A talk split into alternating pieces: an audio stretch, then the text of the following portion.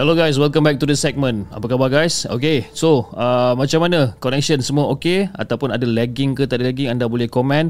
Okay, anda boleh komen, anda boleh tinggalkan uh, segala orang kata feedback yang anda uh, boleh berikan pada saya supaya kita boleh take action lah, cewa take action gitu eh. Okay, tadi kita dah settle uh, orang kata cerita yang pertama. Jom kita bacakan kisah kita yang kedua. Kisah kita yang kedua yang dihantarkan oleh Ritz. Jom kita dengarkan.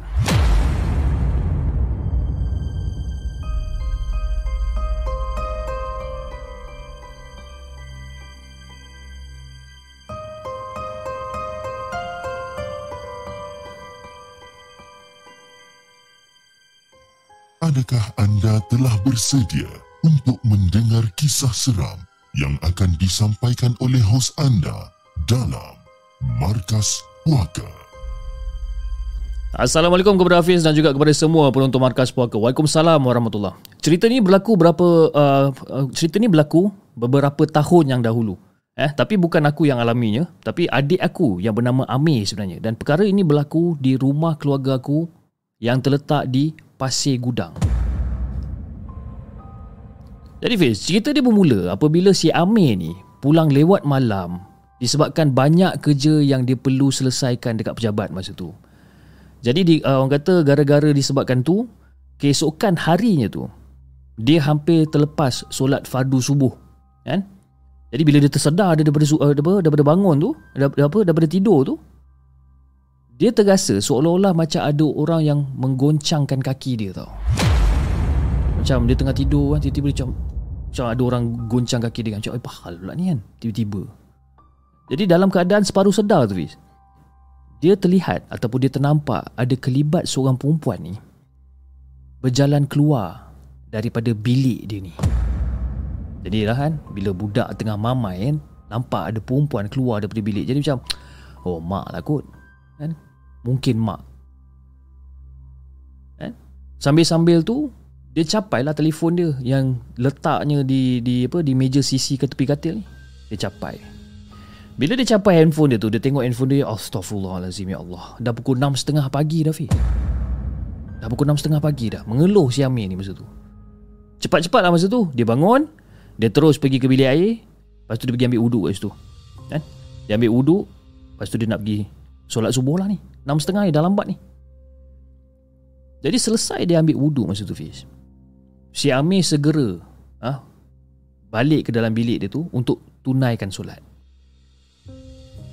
Tapi yang peliknya Fiz Masa dia balik-balik dekat kamar bilik dia ni Lampu dah terpasang dah.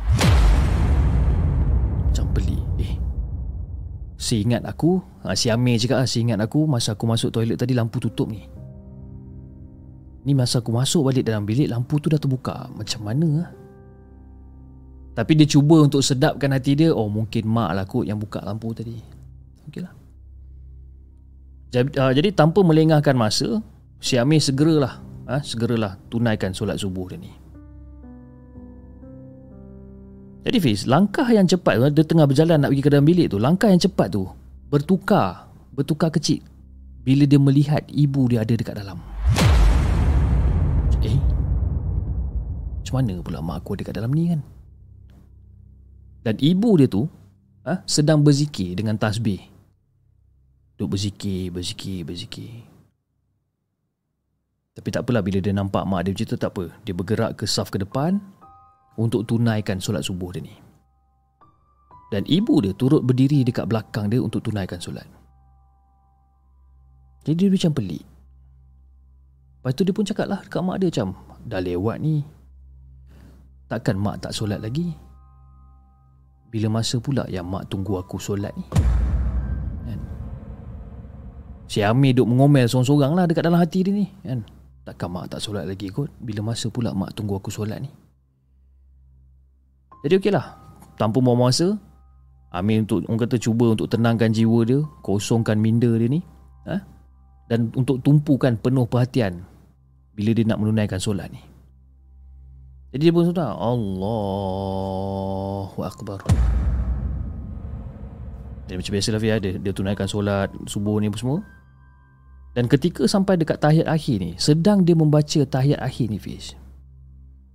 Secara tiba-tiba dia terdengar ada orang berbisik daripada arah belakang Fiz. Dan orang yang berbisik tu Suara dia makin lama makin kuat Makin lama makin kuat Jadi masa dia tengah baca tayar akhir ni Dah tentu macam agak terganggu juga. Dia, dia, dia, dia, dia, dia start balik Baca tayar akhir ni kan. Tersangkut-sangkut dia baca tayar akhir ni. Dan masa dia tersangkut baca apa baca tayar akhir ni Dia dengar suara dekat belakang tu Seolah-olah macam gelakkan dia. Tengah gelak kan dia ni Jadi bacaan si Amir ni Makin lama makin terganggu. Dan bulu roma dia dah mula lah menegak masa tu. Dan hati dia ni Dah mula risau dah Fizan Dah mula risau. Siapa belakang dia ni? Jadi si Amir terus. Dia teruskan bacaan dia ni Sampailah habis. Kan? Lepas tu dia pun Assalamualaikum warahmatullahi Assalamualaikum warahmatullahi Tapi masa dia bagi salam tu Masa dia bagi salam yang pertama tu Dia macam jauh lah sikit. Macam Assalamualaikum warahmatullahi Dia macam pandang ke belakang sikit lah Nak tengok siapa kat belakang kan. Jadi masa salam yang pertama tu Fiz Masa dia bagi salam Assalamualaikum warahmatullahi Kepala dia toleh Kepala dia toleh sedikit ke belakang tu dia nampak ada sesuatu yang duduk dekat belakang dia dengan kepala yang terangguk-angguk Fiz.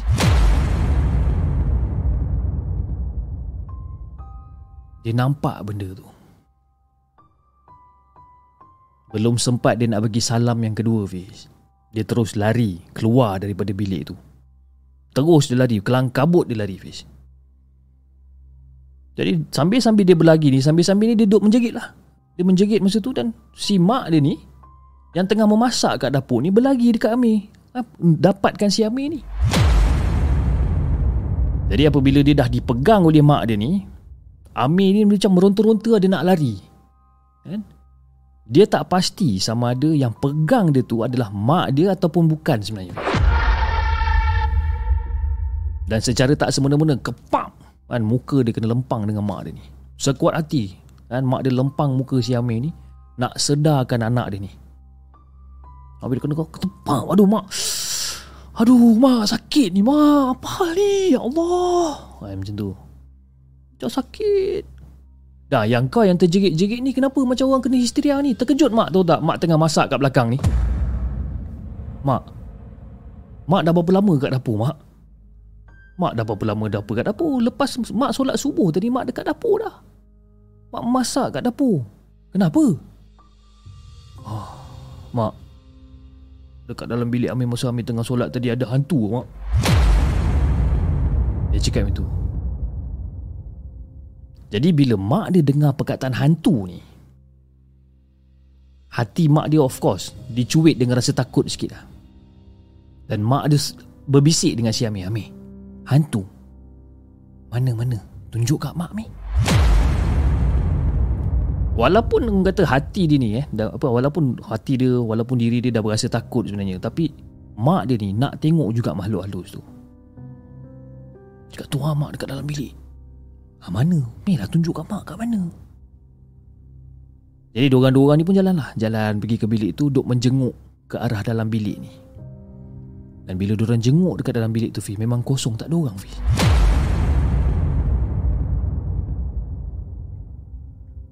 Dan bila nampak tak ada orang So si Amir macam Mak dia dah tak ada lah mak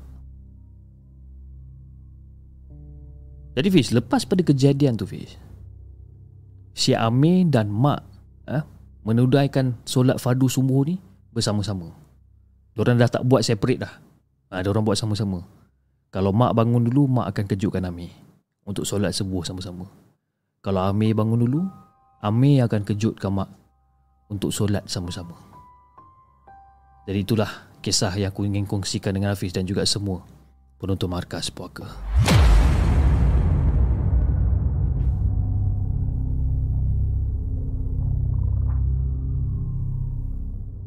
Jangan ke mana-mana. Kami akan kembali selepas ini dengan lebih banyak kisah seram. Itu dia guys, kisah yang dikongsikan oleh siapa nama dia tadi? Oleh Rich dengan kisah dia yang berjudul makmum tumpang solat kan seram eh dia seram bila bila bila, bila dia bagi salam yang terakhir assalamualaikum warahmatullahi kan tapi dia nampak orang kat belakang macam oh, ha, dia, dia head banging pula kat belakang kan. Confirm ada takut kan. Kalau kena kat saya pun jangan cakapkan jangan apa jangan cakapkan apa tu. Memang memang terus cabut lagi kan. Tapi yang kelakar dia mak dia. Yang mak dia lah walaupun dalam rasa takut tapi mak dia nak tengok juga apa benda tu sebenarnya kan. Kira dalam takut-takut dia ada ada berani jugalah. Kalau tak ada kalau saya memang tak ada lah nak tengok dah kan. Anyway terima kasih kepada semua yang masih lagi menonton uh, rancangan Markas Puaka pada malam ni daripada YouTube dan juga daripada TikTok. So macam mana guys? Uh, penonton-penonton di YouTube adakah uh, okay dia punya stream quality sama ada ada lagging ke tak ada lagging ke mungkin anda boleh kongsikan feedback anda dengan saya okay alright guys Abang Abang Burhan Abang Burhan cakap kita doakan 100k untuk Disember. Amin. Insya-Allah. Tapi nak sampai 100k tu lambat lagi Abang Burhan kan. Mungkin tahun depan ke mungkin lagi 2 tahun ke saya tak pasti sebab kita pun sekarang baru nak menuju ke 45000 kan. Belum sampai 50000, belum sampai setengah lagi kan. Jadi lama lagi lah kita nak ke sana. Okay. Anyway, jom kita bacakan kisah kita yang seterusnya. Kisah kita yang seterusnya Uh. Lain macam eh. Cerita dia cerita, uh, cerita pendek je Kisah yang seterusnya ni Kisah yang seterusnya dihantarkan oleh Kalam Jiwa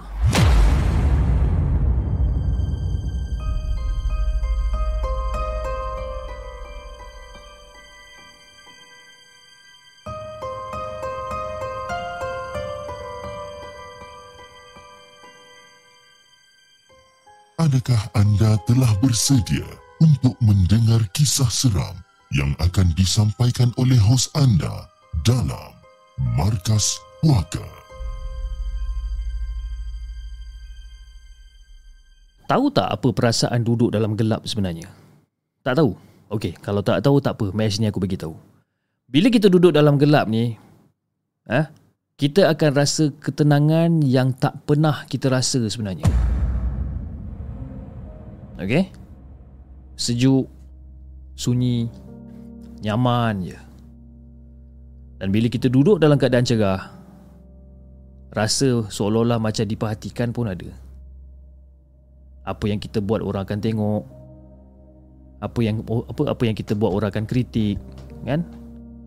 Tapi kalau dalam gelap Orang memang tak akan nampak pun apa benda yang kita buat sebenarnya kan Tapi korang kena ingat eh?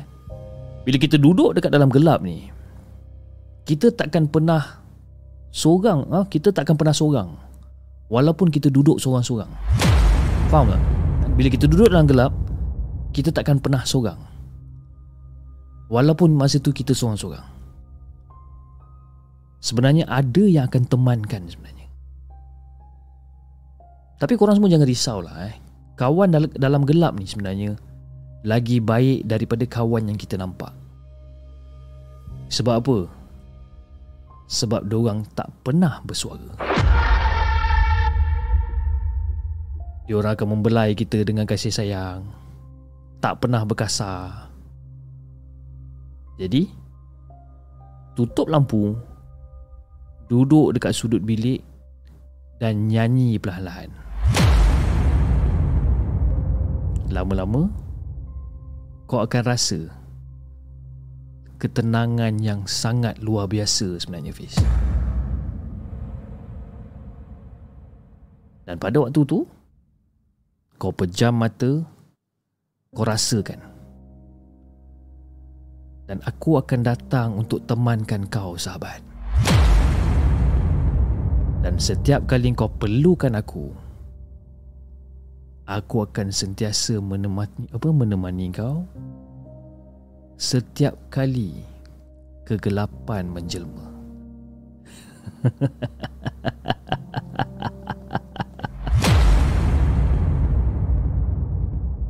Dan secara tiba-tiba Fiz Aku terus terjaga tau. Aku terus terjaga daripada tidur Mengucap panjang aku malam tu. Kan? Dan masa aku bangun tidur tu Habis basah lencun habis. Ah, Baju aku bantal tilam semua Sebab apa? Sebab aku tak sangka Gangguan kali ni hadir dekat dalam mimpi tau. Selalu gangguan kita dengar bunyi-bunyian Kelibat-kelibat dan sebagainya. Ni gangguan dalam mimpi. Sahabat malam Jumaat. Ha. Sahabat malam Jumaat. Aku gelarkan dia sebagai sahabat malam Jumaat Setiap kali malam Jumaat Aku akan dapat mimpi-mimpi yang macam ni Seolah-olah dia tengah berdialog dengan aku. Tapi itulah dia Fiz eh. Aku syukur pada Allah Yang aku ni masih waras Dan berpegang teguh pada ajaran agama Islam ni. Dan moga kita semua dijauhi Daripada perkara-perkara yang macam ni. Assalamualaikum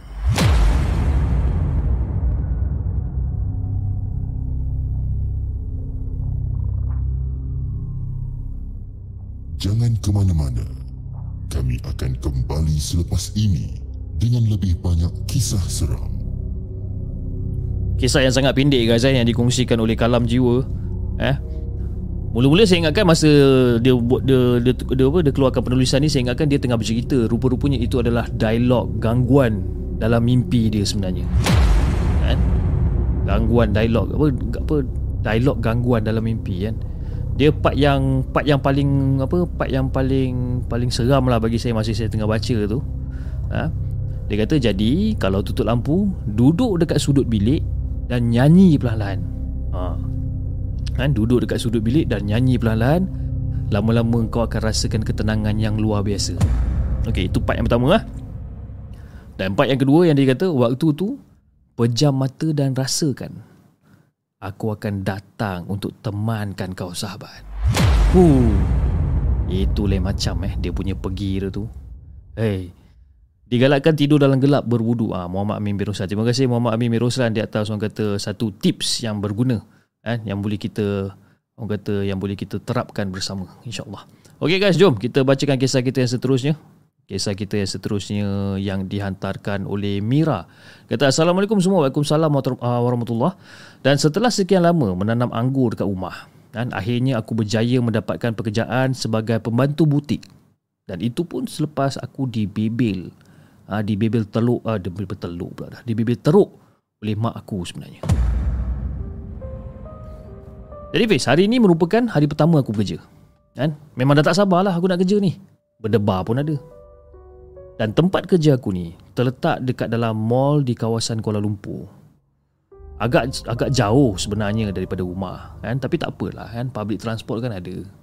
Kan naik je lah public transport apa masalah. Jadi Fiz, aku aku akan bergerak seawal pukul 7 pagi untuk bergerak ke tempat kerja. Ini disebabkan aku kena ambil bas Lepas tu tukar ke LRT Dan tukar kembali ke bas Untuk sampai kat tempat kerja ni Jadi nak dijadikan cerita Setelah aku tiba dekat tempat kerja Supervisor aku memperkenalkan aku Kepada pekerja-pekerja yang dah lama kerja kat situ. Jadi bila dia kenalkan aku kan ha, Macam nasib baiklah Semua pekerja-pekerja ni macam Semua baik-baik belaka kan Alhamdulillah lah. Jadi Fish bila tiba waktu rehat Aku dengan seorang pekerja kat situ Nama dia Liza kan? Nama Liza Keluar. Kita orang keluar pergi cari makan Jadi kita keluar berjalan Kau nak makan apa Liza Aku pun tak tahulah eh, Kita duduk bersembang lah ni kan? Tapi masih lagi tak tahu nak makan apa ni kan Sampai kan kita orang penat Berfikir nak makan apa Kita orang pilih untuk makan kat food court je Tenang kan? Eh senang cerita jadi bila kita orang dah order makanan kat food court, kita orang dah duduk kat meja kat situ, ya. Bila tengah sedap makan ni, secara tiba-tiba si Liza ni buka cerita. Dia buka cerita mengenai gadis berpayung merah, Fiz. Dan bila dia buka cerita tu, aku ni pula jenis macam yang tak berapa nak percaya sangat. Kan? Aku memang memang jenis yang tak percaya dengan benda-benda gaib ni. Kan? Setakat dengar boleh lah. Kan? Setakat orang kata nak percaya tu, hmm, Kan 50-50 aku nak percaya benda-benda macam ni Jadi si Liza buka cerita Dia kata eh dekat, dekat sini kan Ada pekerja dekat mall ni Kan pernah terserempak tau Dengan gadis Yang pakai payung merah Terserempak macam mana? Tak adalah masa tu perempuan tu Tengah Tengah tunggu bas. Kan? Pekerja tu tengah tunggu bas Sorang-sorang masa tu. Dan masa dia tengah tunggu bas dia perasan daripada ekor mata dia ni ada seorang perempuan tengah berdiri dekat pondok telefon sebelah tempat menunggu bas tu. Seolah-olah perempuan tu tengah telefon seseorang Tapi tak jelas lah apa benda yang perempuan tu cakap. Jadi si pekerja tu biarkan je lah perempuan tu. Ha, Habis tu Liza apa, apa jadi apa tu? Kan?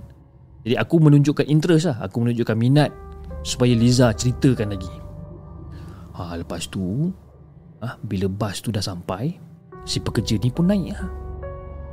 Dia pun naik dekat dalam bas kan? Tengah kata Tengah nak cari tempat duduk lah ni.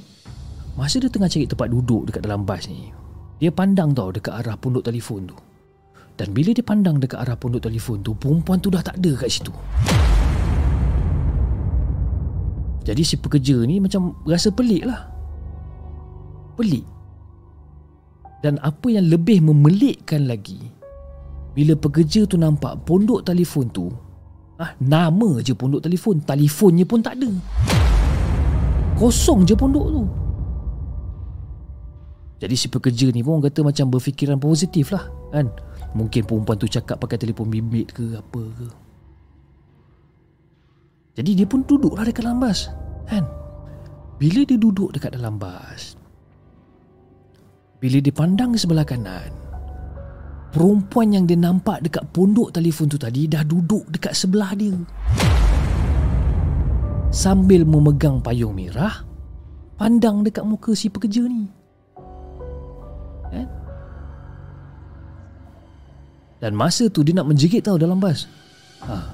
Kau tahu tak Masa tu dia nak menjegit dalam bas Mira Dia nak menjegit dalam bas Tapi dia cuba untuk tahan juga ha?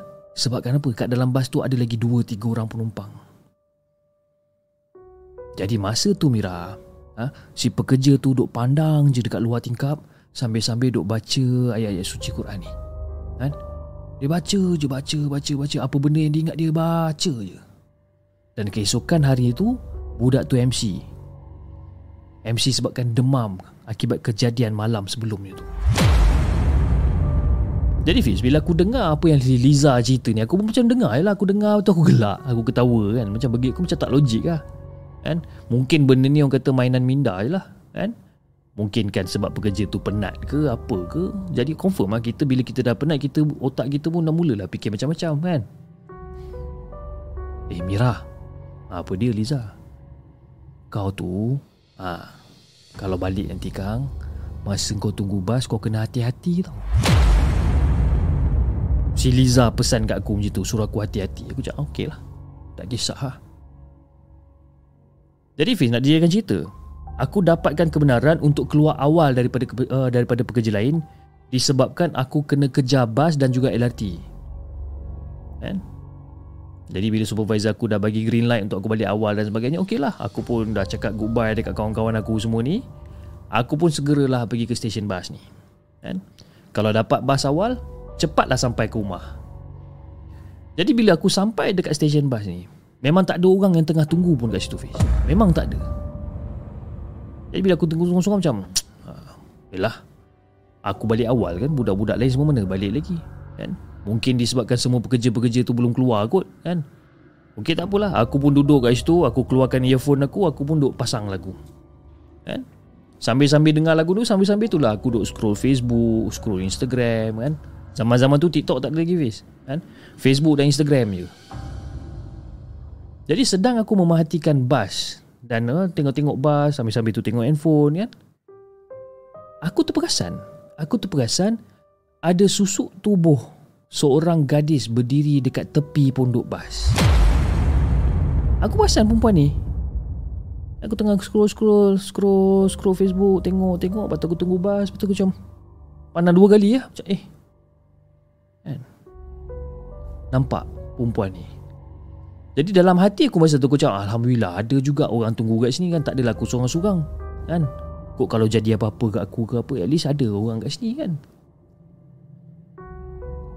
dan sedang aku terfikir macam tu Tiba-tiba aku teringat cerita Liza sebenarnya. Aku teringat tiba-tiba Secara tiba-tiba aku teringat cerita Liza ni Pasal perempuan apa perempuan yang dia ceritakan tu. Aku pun pandang ah perempuan tu balik? Aku tulis pelan-pelan balik kat dia. Nak bagikan gambaran Fi Perempuan tu dia berdiri tegak je ha? Tak bergerak-gerak Dia diri tegak je. Dan juga memegang payung merah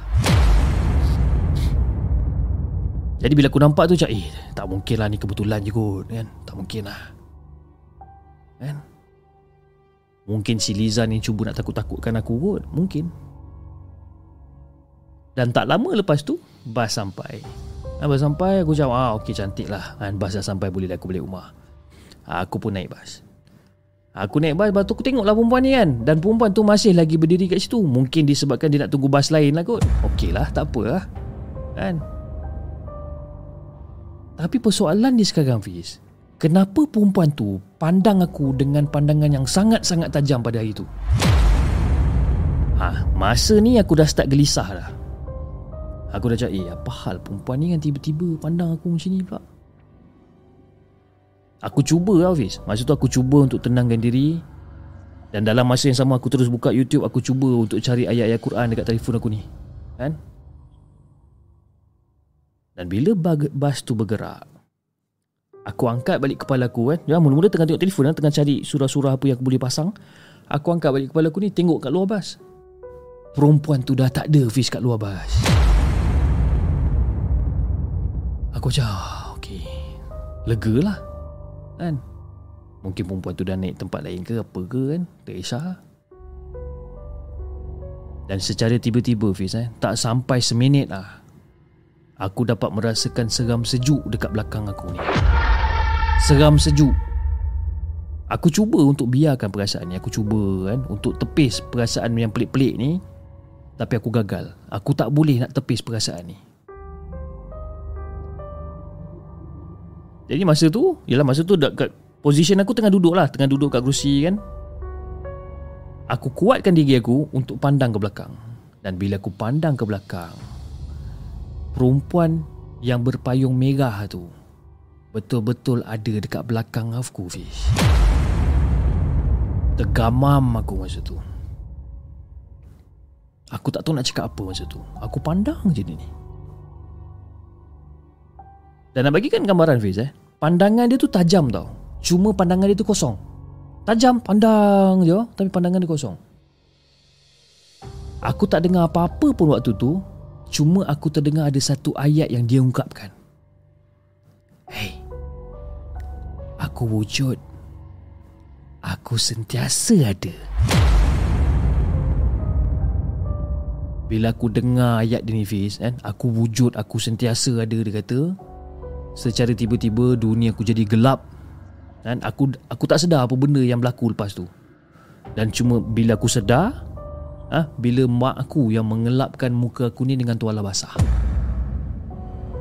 Dan mak aku ceritakan eh, mak aku ceritakan yang aku dihantar ke hospital selepas aku tiba-tiba menjerit dekat dalam bas sekuat hati dan aku pingsan dekat dalam bas.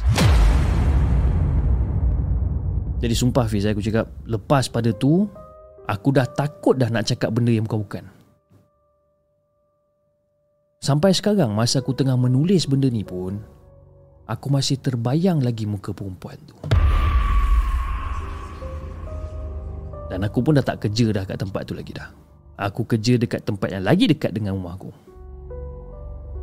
Dan aku berharap-harap sangat yang aku takkan jumpa makhluk yang bukan-bukan ni lagi.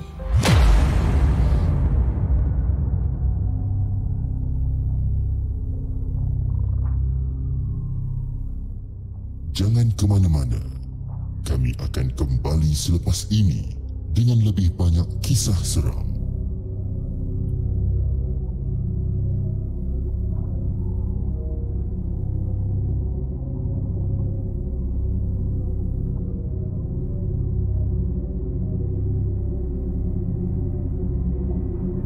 Okey guys, itu dah kisah yang dikongsikan oleh Mira dengan kisah dia yang berjudul Aku Wujud aku wujud. Okay.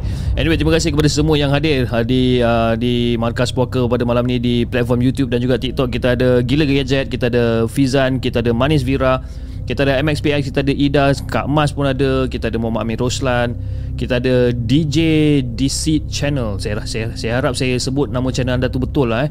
Kita ada Cengkeh Channel kepada siapa yang masih lagi belum subscribe kepada channel uh, Cengkeh Channel Akak Cengkeh.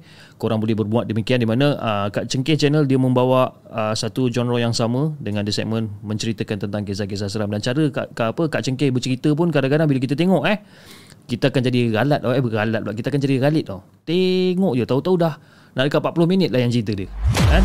Habis semua baju pun tak basuh pinggan pun tak basuh. Pening kepala eh. Kita ada Faiz Jigon okey dan kita ada uh, Masyira uh, Masih Liria 80 ha, kan? Uh, uh, nama-nama dekat TikTok ni dia macam very very complicated gitu kan? Kita ada Reka, kita ada Melcraft, kita ada DKA, kita ada Sakura Need You. Alamak, macam mana nama-nama dorang eh. Terima kasih kepada semua yang menonton uh, melalui saluran TikTok dan juga saluran YouTube. Okey, jom kita bacakan kisah kita yang seterusnya. Ah, kisah yang dihantarkan oleh Mayang Sari. Jom kita dengarkan.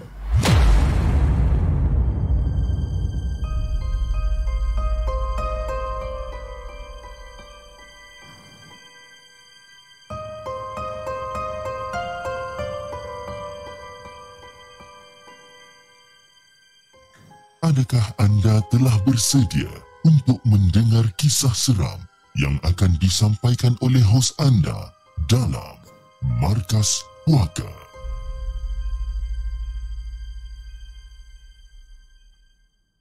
Assalamualaikum Hafiz, para moderator dan juga para pendengar yang setia. Waalaikumsalam warahmatullahi Sebenarnya Hafiz, malam tadi lebih kurang dalam pukul 2 pagi, Tidur saya dikejutkan oleh satu bunyi seperti jak plastik yang terjatuh.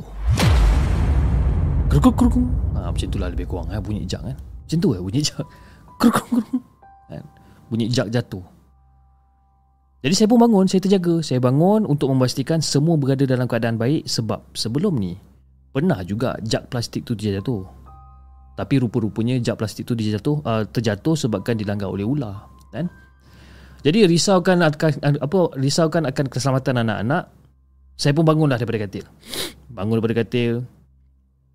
Dan nak bagikan gambaran. Ah ha, bilik anak-anak lelaki saya ni berada di bahagian dapur. Ha, jadi dia dia orang kata macam menambahkan lagi rasa tak sedap hati lah sebenarnya. Jadi saya bangun saya keluar. Saya keluar perlahan-lahan saya menyusul dalam cahaya yang sama-sama ni. Ha? Saya tak buka lampu lah masa tu. Saya tak buka lampu sebabkan saya, saya risau. Saya takut Kalau betul ada ular lagi sekali kan? Ha, Dah tentu-tentu kalau ada ular Saya buka lampu Dia terkejut ke apa Mesti dia larikan diri pula kan? Dan Benda tu akan jadi lagi bahaya. Ha, Akan jadi lagi bahaya Sebab apa? Sebab kita tak tahu Kemana ular tu akan menyorok Okeylah Saya pun jalan Perlahan-lahan Nak pergi dapur ni. Perlahan-lahan saya mengendap kan?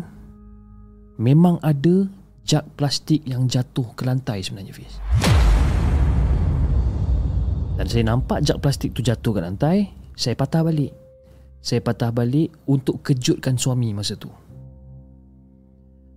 Masa saya tengah patah balik nak pergi ke bilik untuk kejutkan suami, tiba-tiba langkah saya tu terhenti.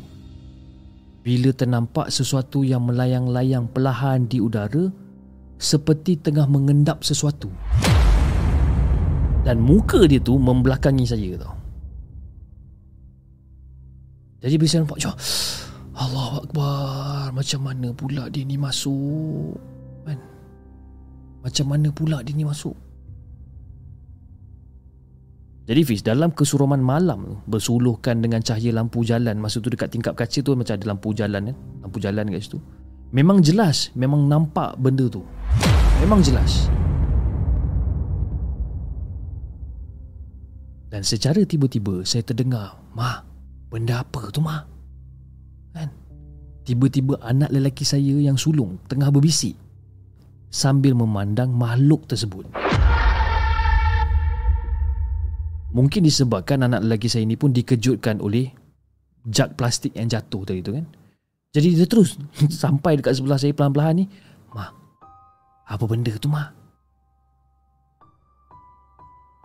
Pendek je balas saya kat dia.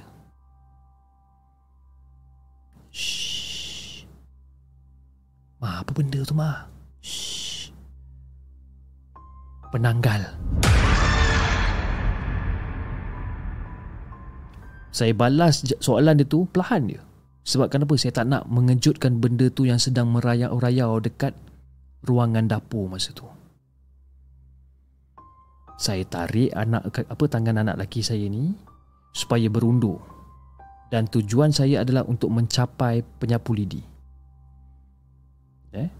Penyapu lidi iaitu buluh lah buluh buluh yang diraut halus seperti lidi memang disimpan dekat dalam rumah saya ni ha, jika benda tu masuk ke dalam rumah jadi itu adalah kegunaan penyapu lidi ni lah kan? tapi sebenarnya dia bukan lidi dia adalah buluh yang diraut halus macam lidi ni dan benda tu berada dekat dalam bilik saya.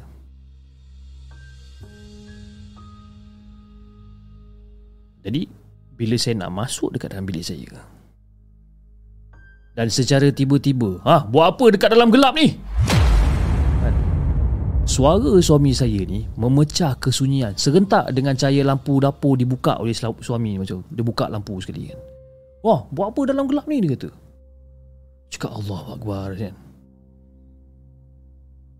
Dan masa tu Saya dengan anak saya Ketawa serentak Bila mendapati yang terawang-awangan dekat dapur tu sebenarnya Fiz Bukanlah penanggal Tapi belon helium anak kecil saya yang berbentuk sotong terlepas daripada ikatan sebenarnya Maka pada, pada, pagi tu Berderailah ketawa kita orang semua ni kan? Dan itulah cerita saya yang tak berapa nak seram ni sebenarnya cerita ni orang kata segadar untuk memeriahkan malam kalian sebelum korang semua melelapkan mata. Kan? Terima kasih Markas Puaka jika kisah saya dipilih untuk dibaca. Assalamualaikum.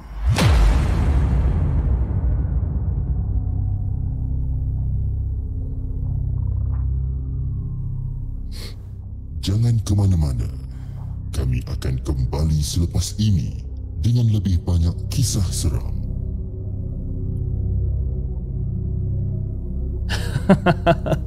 kan tiba-tiba dia bagi plot twister guys tu kan. Uh, mula-mula saya pun ingatkan dia cerita pasal penanggalan baru nak rasa seram-seram kan. Sebab petang tadi ke pagi tadi saya ada buat satu konten dekat TikTok saya mengatakan yang macam you know, cara untuk menghapuskan atau untuk membunuh penanggal kan tapi betul lah Ada setengah-setengah orang cakap memang betul. Ya, Penanggal ni kalau kita nak hapuskan orang Kita kena terbalikkan badan orang dan sebagainya. Tapi itulah persoalan saya Berani ke kita nak buat macam tu betul lah kan?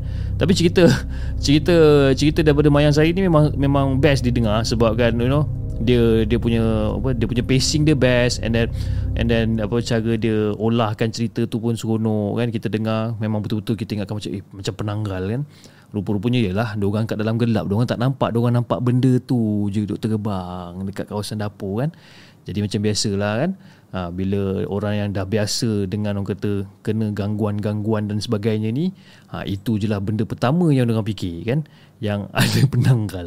Dan rupa-rupanya bukan penanggal Tapi Belon helium Yang yang orang kata Yang terlepas daripada ikatan kan? Ha, Ramai kena scam eh? Ha, Hantu belon kan? Kata Faiz Jigon Hantu belon kan? Ah.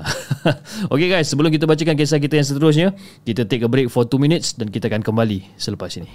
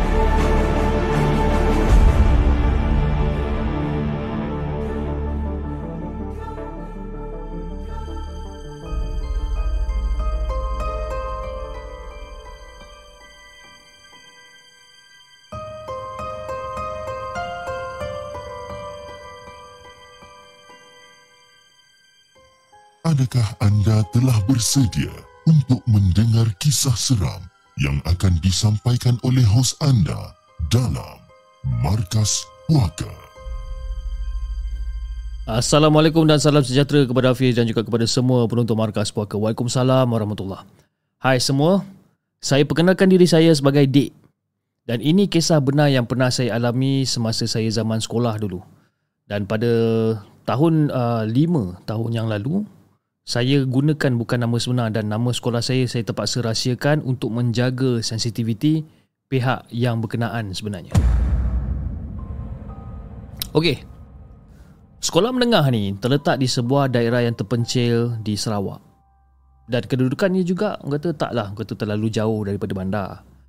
Dan kebanyakan pelajar akan tinggal di asrama memandangkan kampung mereka ni berada di kawasan pedalaman. Jadi Fiz, dekat asrama sekolah ni pula, terdapat seribu satu kisah ataupun seribu satu cerita seram sejak daripada zaman senior-senior dulu. Ha? Untung ketika saya masuk ke sekolah menengah, dibina satu asrama baru untuk pelajar perempuan. Namun, malang pula bila dapat tahu terdapat uh, uh bila mendapat tahu bahawa tapak asrama itu dahulunya adalah tasik semula jadi yang ditambak untuk dijadikan tapak bangunan. Dan dulunya tasik tu memang keras kan dan mempunyai pelbagai kisah-kisah misteri daripada senior-senior ni. Jadi okeylah eh bila kita dah tinggal dekat apa dekat bangunan asrama yang baru ni orang kata yalah rasa selesa lah sikit kan. Eh sebab orang kata tak payah nak risau kan pasal apa-apa kerosakan ke apa. Yalah asrama baru kan. Tapi terdapat juga pelbagai cerita yang dialami oleh pelajar asrama dan juga warden-warden asrama. Dan pada masa tersebut Fish, saya ini merupakan seorang pengawas asrama. Jadi setiap kali, uh, jadi sekali-sekala ikutlah warden. Uh, sekali-sekala akan ikut warden untuk meronda kawasan asrama untuk memastikan semua lampu dah ditutup dan pelajar asrama semua dah kembali ke bilik masing-masing. Jadi salah satu kejadian yang saya tak dapat nak lupakan bila saya dan beberapa rakan pengawas yang lain menjaga seorang budak tingkatan satu yang apa yang tengah demam masa tu. Jadi sebagai pengawas, ha, menjaga pelajar tingkatan satu ni adalah satu tugas sampingan. Ha, memandangkan ibu bapa dua orang ni jauh di kawasan pedalaman. Jadi Fiz nak dijadikan cerita, kami bawa Olga ha, kami membawa Olga okey bukan nama sebenar ke beranda masa tu disebabkan dia nak muntah kan? Dia tiba-tiba dia terasa nak muntah. Jadi kita orang bawa dia pergi ke beranda masa tu. Tapi masa tengah nak bawa dia pergi beranda masa tu tiba-tiba dia ternampak ada satu lembaga dekat hujung bangunan masa tu dan si Olga ni secara tiba-tiba dia macam menggigil ke, ke apa menggigil ketakutan dan wajah dia ni tiba-tiba bertukar menjadi pucat. Dan saya yang ketika itu memang kata tak dapat nak berbuat apa lah kan. Terus jumpa ketua warden dekat Dewan Makan dan maklumkan kepada ketua warden keadaan si Olga ni. Jadi bila dah cakap dengan warden bagi tahu warden, uh, cikgu, tadi kita orang bawa Olga keluar pergi ke beranda dia macam nak muntah, tiba-tiba dia macam ketakutan kat situ, muka dia pucat lah cikgu, macam mana nak minta tolong ni cikgu? Dan kita orang pula kena marah. Ha? Saya kena marah pula dengan warden. Yang kamu bawa dia keluar tu dah kenapa? Dia cakap macam tu. Kan? Jadi saya pun macam terdiam lah. Saya terdiam, tak tahu nak kata apa. Lepas tu warden tu sambung lagi. Dia kata, hmm, tak apalah, kejap lagi. Ha? Kejap, kejap, kejap. Ha? Saya dah mesej dah cikgu Danny. Ha? Untuk dia uruskan. Jadi bila saya dengar macam tu, okeylah. Saya pun terus bergegas untuk mendapatkan si Oga ni sementara menunggu Cikgu Danny yang merupakan warden asrama yang menguruskan pelajar-pelajar Kristian. Jadi Fiz, kita orang ni semua eh, berpakat berpakat untuk bawa Olga ni ke bilik study. Dan tak lama lepas tu Cikgu Danny pun sampai dengan membawa air kudus ataupun air Kristian ni lah, ha, holy water dan juga Alkitab dia bawa. Dan kami berdoa lah. Kami berdoa untuk Olga lebih kurang dalam 20 minit kan?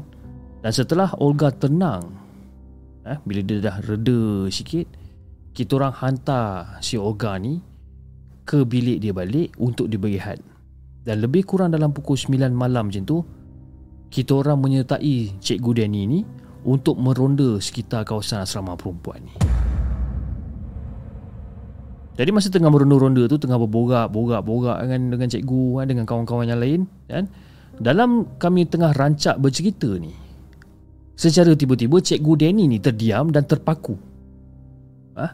Dia terdiam, terpaku dan dia tengah memandang ke atas atap asrama lelaki masa tu. Dan untuk pengetahuan Hafiz dan juga semua penonton markas puaka, asrama lelaki ni adalah bertentangan dengan asrama perempuan dan ianya hanya terpisah ataupun dipisahkan oleh sebuah jalan raya dan juga pagar. Jadi kita orang pun ter, macam terdiam lah tengok cikgu Danny ni macam ni kan. Dan secara tiba-tiba cikgu Danny tu dia macam tutup mata dia ni sambil-sambil dia pegang dahi dia. Dia tutup mata dia pegang dahi dia macam ni kan. Macam eh apa hal pula cikgu Danny ni kan. Dan lebih kurang dalam 10 minit macam tu lah. Ha, 10 minit macam tu kita orang kembali ke ke depan gate asrama dan barulah Cikgu Den ini menceritakan apa benda yang dia nampak dekat atas atap tu. Saya buka mulut tanya cikgu. Kenapa tadi cikgu macam tutup mata, pegang dahi semua cikgu? Cikgu nampak apa sebenarnya? Oh, tak ada. Tadi masa kita buat ronda-ronda, cikgu ada ternampak sesuatu dekat atas bumbung asrama lelaki. Ah, cikgu nampak apa? Cikgu nampak ada pocong dekat atas atap atas uh, atap uh, asrama lelaki ni. Dan pada ketika itu jugalah kita orang semua minta diri untuk balik ke bilik masing-masing. Tapi benda tu tak terhenti kat situ je Fiz kan? Dia tak terhenti kat situ bila kita terjumpa Cikgu Danny di kawasan Dewan Makan dan beliau menceritakan bahawa malam tersebut dia pun diganggu juga. Dan ketika duduk menyemak kerja rumah pelajar dia masa tu, eh, dia tengah duduk check kerja rumah student dia apa semua ni. Cikgu Danny ni mendapati terdapat tumpukan darah di atas buku latihan yang disemak je ni. Ada kesan-kesan tumpuk-tumpuk darah ni. Jadi si cikgu Danny pun terus bangun. Dia terus bangun, dia pergi terus pergi toilet sebabkan dia ingatkan hidung dia yang berdarah. Tapi bila sampai dekat toilet, ha, Langsung tak ada pendarahan pun dekat hidung dia ni. Macam eh Dia pegang. Eh tak ada pula darah kan. Jadi dia pun pergi balik kat meja dia ni. Dia pergi balik kat meja dia ni Dan dia dia macam pelik. Dia macam pelik sebabkan Tumpukan darah yang dia nampak dekat atas buku latihan pelajar dia ni Tumpukan darah tu dah hilang. Langsung dah tak ada masa tu. Masa tu jugalah dia tutup semua buku-buku ni dia ambil keputusan untuk tidur dan membatalkan hasrat dia ni untuk menyemak buku latihan pelajar-pelajar yang lain. Tapi Fiz kata cerita ni tak adalah seram mana pun sebenarnya kan. Tapi kalau katalah kita hadap benda ni ha, dengan mata kepala kita sendiri, confirm kita akan rasa gugup juga sebenarnya Fiz. Okeylah Fiz, saya rasa itu saja cerita yang saya nak kongsikan dengan Hafiz dan juga semua penonton markas puaka dan kalau ada masa saya nak menceritakan pula tentang kerasukan di asrama yang sama.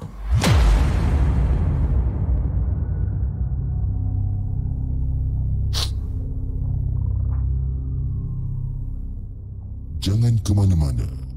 Kami akan kembali selepas ini dengan lebih banyak kisah seram.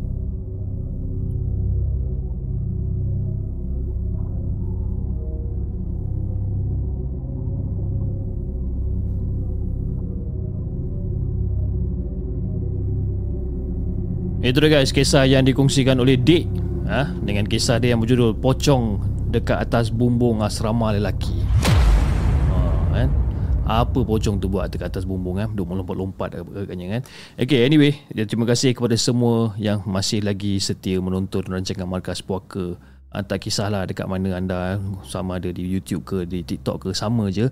Uh, kita sama-sama. Depends lah kan saya saya memberikan kelonggaran di mana dekat mana yang anda lebih selesa tengok. Anda nak tengok dekat dekat TikTok ke anda tengok kat YouTube ke it doesn't matter. As long as kurang tengok sama-sama dengan saya kan? Alhamdulillah. Okay, kita ada one type of family in the house. Kita ada Muhammad Syari Bidazzle kita ada Anu account. Kita ada Muhammad Syari Muhammad Syari saya dah sebut. Okay, kita ada Fizan. Kita ada Abang Burhan Faiz Jigon.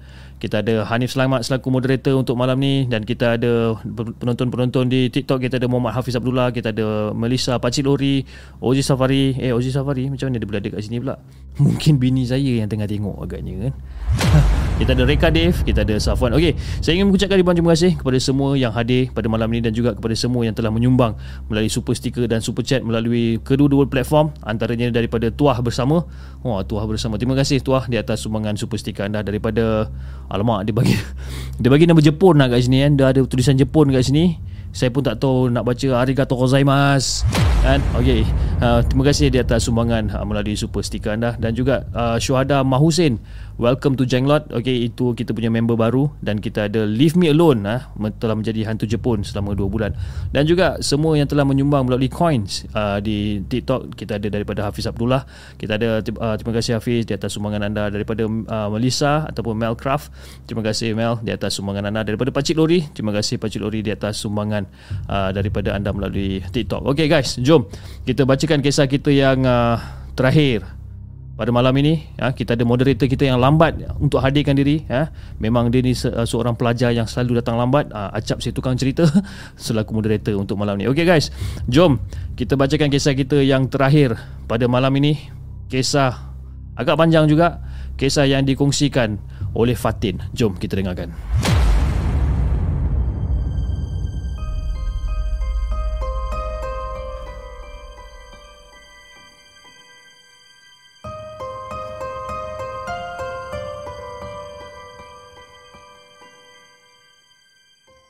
Adakah anda telah bersedia untuk mendengar kisah seram yang akan disampaikan oleh hos anda dalam Markas Puaka? Assalamualaikum kepada Hafiz dan juga kepada semua penonton Markas Puaka. Waalaikumsalam warahmatullahi Sebenarnya, Fatih rasa teruja lah eh, apabila dapat merantau ke tempat orang ni. Eh, dan dalam masa yang sama, pasti akan terbit rasa rindu terkenang keluarga yang jauh dekat mata ni. Dan pada tahun 2020, suami baru dapat kerja di negeri Pahang. Eh, confirm lah bila dapat kerja dekat negeri Pahang ni, perjalanan dia yang agak jauh dan juga memenatkan sebenarnya. Jadi Fiz, setibanya dekat rumah tu, saya dapat rasakan ada satu angin yang kuat. Ah, seolah-olah memberi petanda tau. Dan pintu rumah masa tu berulang kali duk tertutup terbuka dengan sendirinya dia ketiupan angin ni kan. Gemak tu tak tu tak tu pintu rumah ni. Dan bila saya nampak benda ni saya macam ah, mungkin nak hujan kot kan. Saya duk cakap sorang-sorang lah ni. Oh, mungkin nak hujan kot. Jadi Fiz, pada hari pertama dan hari kedua berlalu macam biasa, macam tak ada masalah apa-apa pun. Tapi dari sudut kecil hati saya ni, ha? selalu tak salah mentafsir rasa sebenarnya. Sebenarnya semenjak berpindah dekat rumah ni, rasa seram sejuk tu memang sentiasa ada. Walaupun rumah ni dah dicat dengan warna merah jambu kan, yalah light pink lah orang kata eh, light pink. Tapi nampak suram. Nampak muram pun ada. Seolah-olah rumah ni macam menyimpan satu rahsia sebenarnya. Jadi Fiz pada masa tu Anak saya ni Masih kecil lagi lah. Berusia lebih kurang dalam setahun lebih. Kan? Dan saya ni pula Suri rumah sepenuh masa. Jadi memang banyak lah Orang kata Kita meluangkan masa dengan anak Main-main dengan anak Tengok dia membesar dan sebagainya kan? Jadi Semasa tengah melihat Ataupun tengah tengok anak saya ni bermain Tiba-tiba Tangannya diangkat seolah-olah dipimpin sesuatu yang tak dapat nak dilihat dengan mata yang kasar. Ya, anak saya lah umur setahun lebih, setahun setahun tiga bulan, setahun setengah macam tu kan. Dah tentu-tentu dia boleh berjalan. Jadi macam biasalah budak kecil kalau berjalan kan, tangan macam tu. Tapi secara tiba-tiba Tangan dia ni macam diangkat Seolah-olah Dia sedang memimpin Seseorang Yang kita tak boleh nampak Dan setiap kali dia bermain Fiz ha? Setiap kali dia bermain dengan mainan dia Tingkah laku dia Seperti ada seseorang yang sedang layan dia Dan bergurau senda Serta bercakap dengan dia ni. Jadi bila saya nampak anak saya macam ni Hakikat dia eh, Hakikat dia Davis Hanya kita orang dua orang je yang dekat rumah tu. Suami pula dah keluar bekerja Kan? Jadi macam Apa hal anak aku macam ni ni. Jadi Fiz nak dijadikan cerita Ketika saya sedang sibuk masak kat dapur Eh? Tengah sibuk kata potong bawang Potong cili kat dapur apa semua ni Kedengaran jelas Derapan kaki Berjalan Dekat belakang.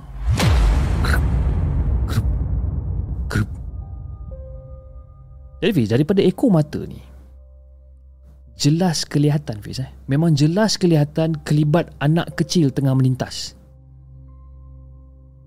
Jadi saya pun macam Tolehlah cepat-cepat ingatkan anak saya ke apa Bila saya toleh. Eh tak ada siapa pun kat belakang ni. Padahal Fiz memang jelas tau. Memang jelas nampak ada budak kecil dalam lingkungan umur 2-3 tahun Berada dekat belakang saya. Apa lagi? Masa tu saya terus gerak pergi ke depan untuk cari anak saya ni. Alhamdulillah, anak saya elok je kat depan. Tak ada masalah apa pun. Dan masa tu Fiz, firasat saya ni seolah-olah macam cuba memberitahu sesuatu tau. Tapi hati ni masih kuat lah. Hati ni masih kuat duk menepis segala rasa apa segala rasa ni agar ketakutan tu hilang lah. Kan? Dan rumah tu hanya kita tiga beranak je yang duduk kat situ. Jadi bila suami keluar pergi kerja, tinggallah saya seorang-seorang dengan si kecil ni ha. Dan hati saya perasan, ha? Hati saya perasan seperti ada se, uh, seperti ada yang selalu memerhatikan gerak-geri saya dekat dalam rumah tu sebenarnya. Yang aneh dia Fiz, eh? yang pelik dia. Pintu bilik sentiasa kedengaran seperti diketuk dari dalam bilik. Ha, memang saya punya PL ni memang kalau saya keluar daripada bilik saya akan tutup pintu bilik. Kan? Keluar daripada toilet saya akan tutup pintu toilet. Tapi pintu bilik ni sentiasa kedengaran seolah-olah macam ada orang ketuk daripada dalam bilik. Tek tek tek tek tek tek tek. Nak bagikan gambaran Fiz eh. Dekat dalam apa dekat dalam rumah tu ada tiga buah bilik. Bilik belakang dijadikan store. Bilik kedua dijadikan bilik solat ataupun khas untuk tetamu yang datang bermalam. Ha, bilik kedua ni lah. Dan bilik tidur kami adalah bilik utama. Tiga bilik je ada. Jadi nak jadikan cerita, bila menjelang malam je, kita orang akan tutup lampu. Tutup lampu dan bila nak tidur. Tapi setiap kali selepas jam 12 malam ke atas, saya akan mula terdengar ada dua tiga suara perempuan sedang berbual dekat ruang tamu. Dan saya ni pula Fiz memang jenis yang susah nak tidur sebenarnya. Memang susah nak tidur. Bila saya tengok suami saya, ah, dah berdengkur. Kan, lena dia tidur kat sini. Begitu jugalah dengan anak saya ni kan. Nak kejutkan suami, serba salah jadinya. Yalah sebab kan seharian bekerja kan penat kesian dia. Kadang-kadang saya terdengar lah Suara orang berborak dekat ruang tamu. Kadang-kadang dengar suara budak perempuan menangis. Dengar laci dekat ruang tamu tu ditarik ditutup berulang kali. Rak tuk Rak Ruk Rak Ruk. Seolah-olah macam ada orang lain yang tinggal dekat dalam rumah ni. Dan keadaan tu Fiz Berlarutan lama tau. Sehinggalah satu hari Suami cuti masa tu dan dia pun perasan juga dan mengalami kejadian yang yang yang menyeramkan ni. Dia dia perasan benda ni. Jadi finally kita orang decide ha, untuk bertanya berkenaan dengan rumah ni dengan jiran-jiran yang dah lama duduk kat situ. Pernah tak ha, penyewa sebelum ni mengadu dekat diorang ni tentang perkara-perkara seram yang kita orang tengah alami sekarang ni. Kita orang pun tanyalah jiran-jiran yang ada kat situ. Dan menurut kata jiran Fiz eh, rumah yang kami diami tu pernah didiami oleh seorang peniaga. Dan perniagaan dia ni terlalu maju sehingga kan ada yang menyimpan rasa iri hati dan mula menghantar sihir dekat rumah tersebut. Dan dekat situ Dulu ada seorang pakcik dan seorang makcik yang menyewa kat rumah tu Tapi nak jadi cerita Fiz Azabnya tu ha? Sehingga kan pakcik tu menghembuskan nafas terakhirnya dekat situ Sebelum jenazahnya Dibawa pulang ke kampung dekat daerah Selangor Tapi Fiz Semasa pakcik tu nazak Dia ternampak ada benda besar hitam berbulu Bertaring panjang dan mata dia merah duduk dekat sebelah pakcik tu dan hal tu kemudian diadukan kepada isteri dia ni dan benda yang mengejutkan sebenarnya si isteri pun boleh nampak juga benda tu duduk dekat sebelah suami dia ni. Bayangkan eh suami dia tengah nazak isteri dia nampak benda tu duduk dekat sebelah suami dia ni. Dan masa makcik tu balik ke Selangor untuk uruskan jenazah suami dia ni Benda tu pun ikut sekali Dan semasa dia tengah nak kemas barang untuk pindah keluar Makcik tu siap berpesan lagi. Dia siap berpesan Kau duduklah kat sini sampai bila-bila. Kau jangan ikut aku balik. Aku dah tak nak engkau ni. Makcik tu berpesan Dekat benda tu. Kau duduklah dekat sini sampai bila-bila. Kau jangan ikut aku balik. Aku dah tak nak kau lah Dan ada juga jiran yang kata Arwah ni pandai mengubat orang Ataupun dikenali sebagai bomoh lah senang cerita. Wallahualam yang mana satu kita pun tak tahu kan. Sama ada uh, belaan sendiri Ataupun uh, benda uh, Ataupun memang benar ada yang menghantar sihir Tak tahu yang mana satu. Jadi selepas makcik tu berpindah Setiap kali jiran pulang daripada kerja, uh, daripada kerja Mesti perasan Ada plastik gula-gula bersepah dekat depan rumah. Bukan bukan sedikit Fiz eh. Memang banyak Plastik gula-gula ni. Seolah-olah macam ada budak-budak kecil yang duduk dekat dalam rumah tu. Tapi hakikat dia Rumah tu dah bertahun-tahun kosong Selepas makcik tu pindah keluar daripada rumah.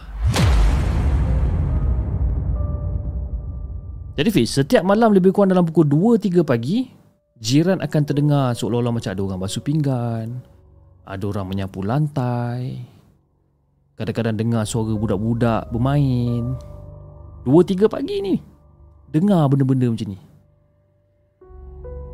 Dan selain daripada itu Jiran pun kadang-kadang terdengar juga bunyi barang-barang dialihkan Bunyi kotak seolah-olah macam disirik dan sebagainya.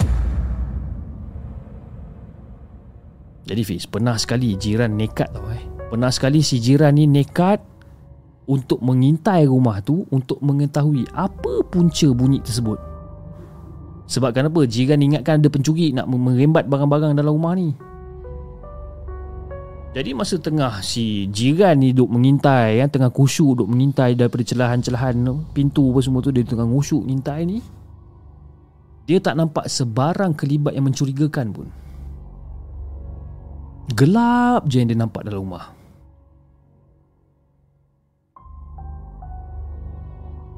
Dan masa dia tengah tengok tu Secara tiba-tiba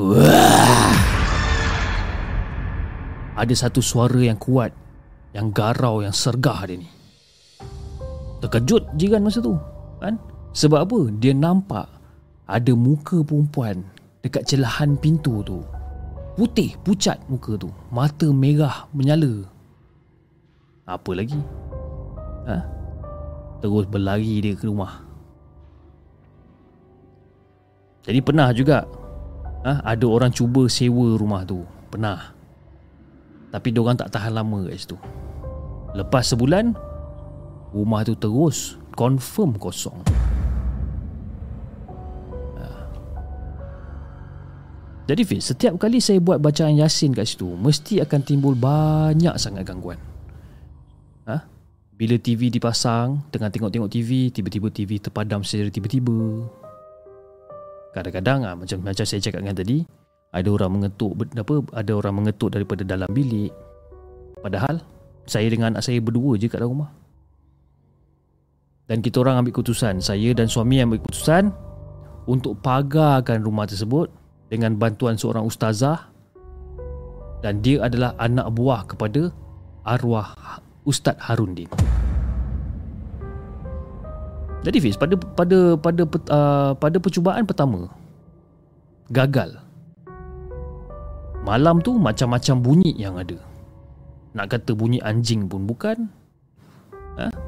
Tapi bunyi tu seolah-olah macam bunyi yang tengah mengerang kesakitan Fiz. Kuat bunyi dia. Bukan sekali tapi berkali-kali dalam satu malam ni. Sampaikan apa Fiz? Sampaikan saya kejut lah suami saya ni pukul 3 pagi ni. Ah, ha? disebabkan takut sangat saya kejut dia bang bangun bang. Abang bangun bang. Bang. Bangun bang. Kan? Kejut dia ni. Dan tak lama lepas tu pula terdengar pula bunyi tapak kaki berjalan dekat atas siling rumah pula.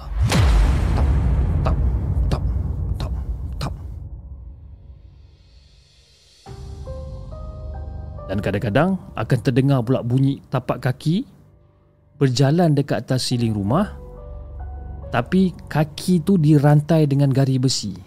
Kemudian dia jalan menyerit.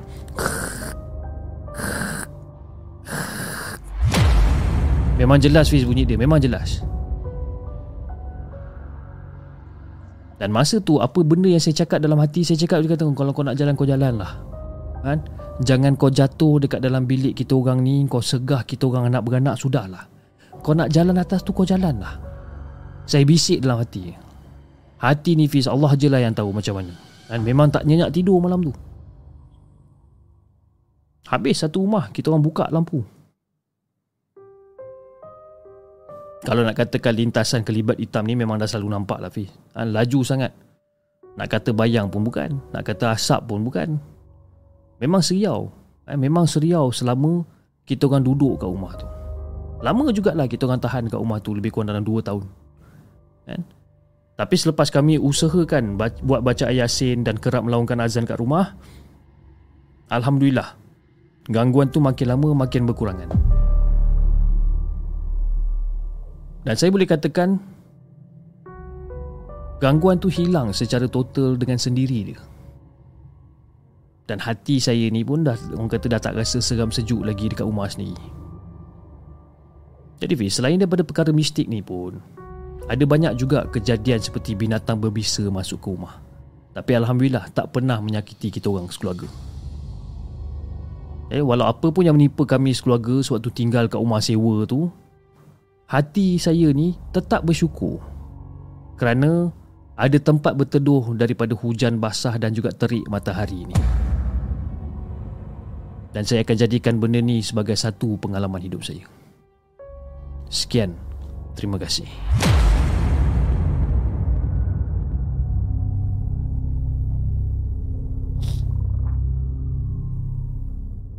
Jangan ke mana-mana. Kami akan kembali selepas ini dengan lebih banyak kisah seram.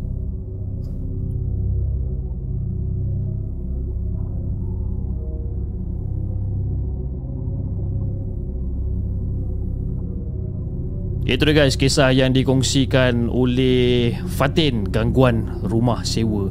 Anyway terima kasih kepada DJ DKD DKD DKD ke DKD Ya Allah Saya pun susah lah nak sebut nama-nama Okay sebab dia ada bagi sumbangan melalui super chat. Dia kata uh, Ejaan D-E-C-E-D-E e tu Equals to uh, Dia kata C tu tukar jadi K Dia kata kan. Uh, Jadi maknanya mungkin DKD lah kan? DJ DKD channel. Betul? Betul ke salah? Saya pun tak pastilah kan. Hopefully saya Hopefully saya Apa uh, menyebut nama nama nama anda dengan betul lah sebenarnya. Terima kasih kepada One Typo Family dan juga City Boy 23 di atas sumbangan melalui coins di TikTok. Terima kasih sangat-sangat guys. Okay guys, saya rasa itu saja untuk malam ni guys ya. Uh, di mana kita berkongsikan kisah-kisah seram yang dihantarkan melalui email dan juga yang yang kita petik daripada blog-blog tempatan. Saya juga ingin memohon maaf ya. Uh, di mana di awal penceritaan saya tadi kita ada masalah teknikal sedikit di mana kita punya kita punya apa nama ni kita punya YouTube macam lagging and then uh, TikTok kadang-kadang apa dia orang tak dengar apa sound background dan sebagainya. Saya minta maaf sangat-sangat okey? Biasalah uh, kesilapan teknikal dan juga ini adalah kali pertama yang saya buat live di TikTok yang replicate. Maknanya uh, penonton-penonton di TikTok sekarang dia orang nampak sama apa benda yang penonton YouTube nampak kan? Uh, jadi uh, Orang kata itu adalah percubaan pertama untuk replikatekan uh, skrin ni. Jadi akan ada sedikit gangguan teknikal ataupun uh, kesilapan teknikal. Tadi saya ada perasan uh, siapa cakap tadi eh? Azri di closet tadi. Azri uh, Azri apa? Azri di closet dia kata uh, dia kata apa tadi eh? Kata, "Chip, setahu saya kalau live dekat TikTok tak boleh sebut platform lain." Eh, gitu pula eh? Apa pula tak boleh? Teruk orang ni eh kan tak boleh sebut nama platform lain pula. Kenapa? Kan salah ke saya sebut nama platform lain? Apa salahnya kan? Kita duk sebut TikTok TikTok TikTok apa salahnya kita sebut YouTube YouTube YouTube pula kan? Alah, cross cross marketing lah kan? Tak boleh lah kita makan seorang betul lah kan? Ha, tapi tak apalah kan? Kalau diorang tak bagi kita nak buat macam mana kan? Channel diorang platform dia orang bukannya platform kita pun kita tumpang aja kan? Okey guys. Itu saja saya rasa untuk malam ni. Uh, insyaallah kita akan berjumpa lagi pada hari esok. Hari esok mungkin kita akan start lambat sikit pada pukul 11 malam sebab besok hari Rabu. Macam biasa hari Rabu kita uh, anak-anak saya ada swimming class and then insyaallah kita akan cuba untuk on pada pukul 11 malam. Tapi kalau orang ponteng orang punya swimming class dan mungkin kita akan start seperti biasa pada pukul 10.30 malam. Okay? Jadi itu guys, uh, saya rasa sampai di sini saja kisah seram yang kita nak kongsikan bersama dengan anda dan insyaAllah kita akan jumpa lagi di lain masa. Dan ya, yeah, I think that's about it. Jangan lupa like, share dan subscribe channel The Segment. Dan insyaAllah kita akan jumpa lagi on the next coming episode. Assalamualaikum.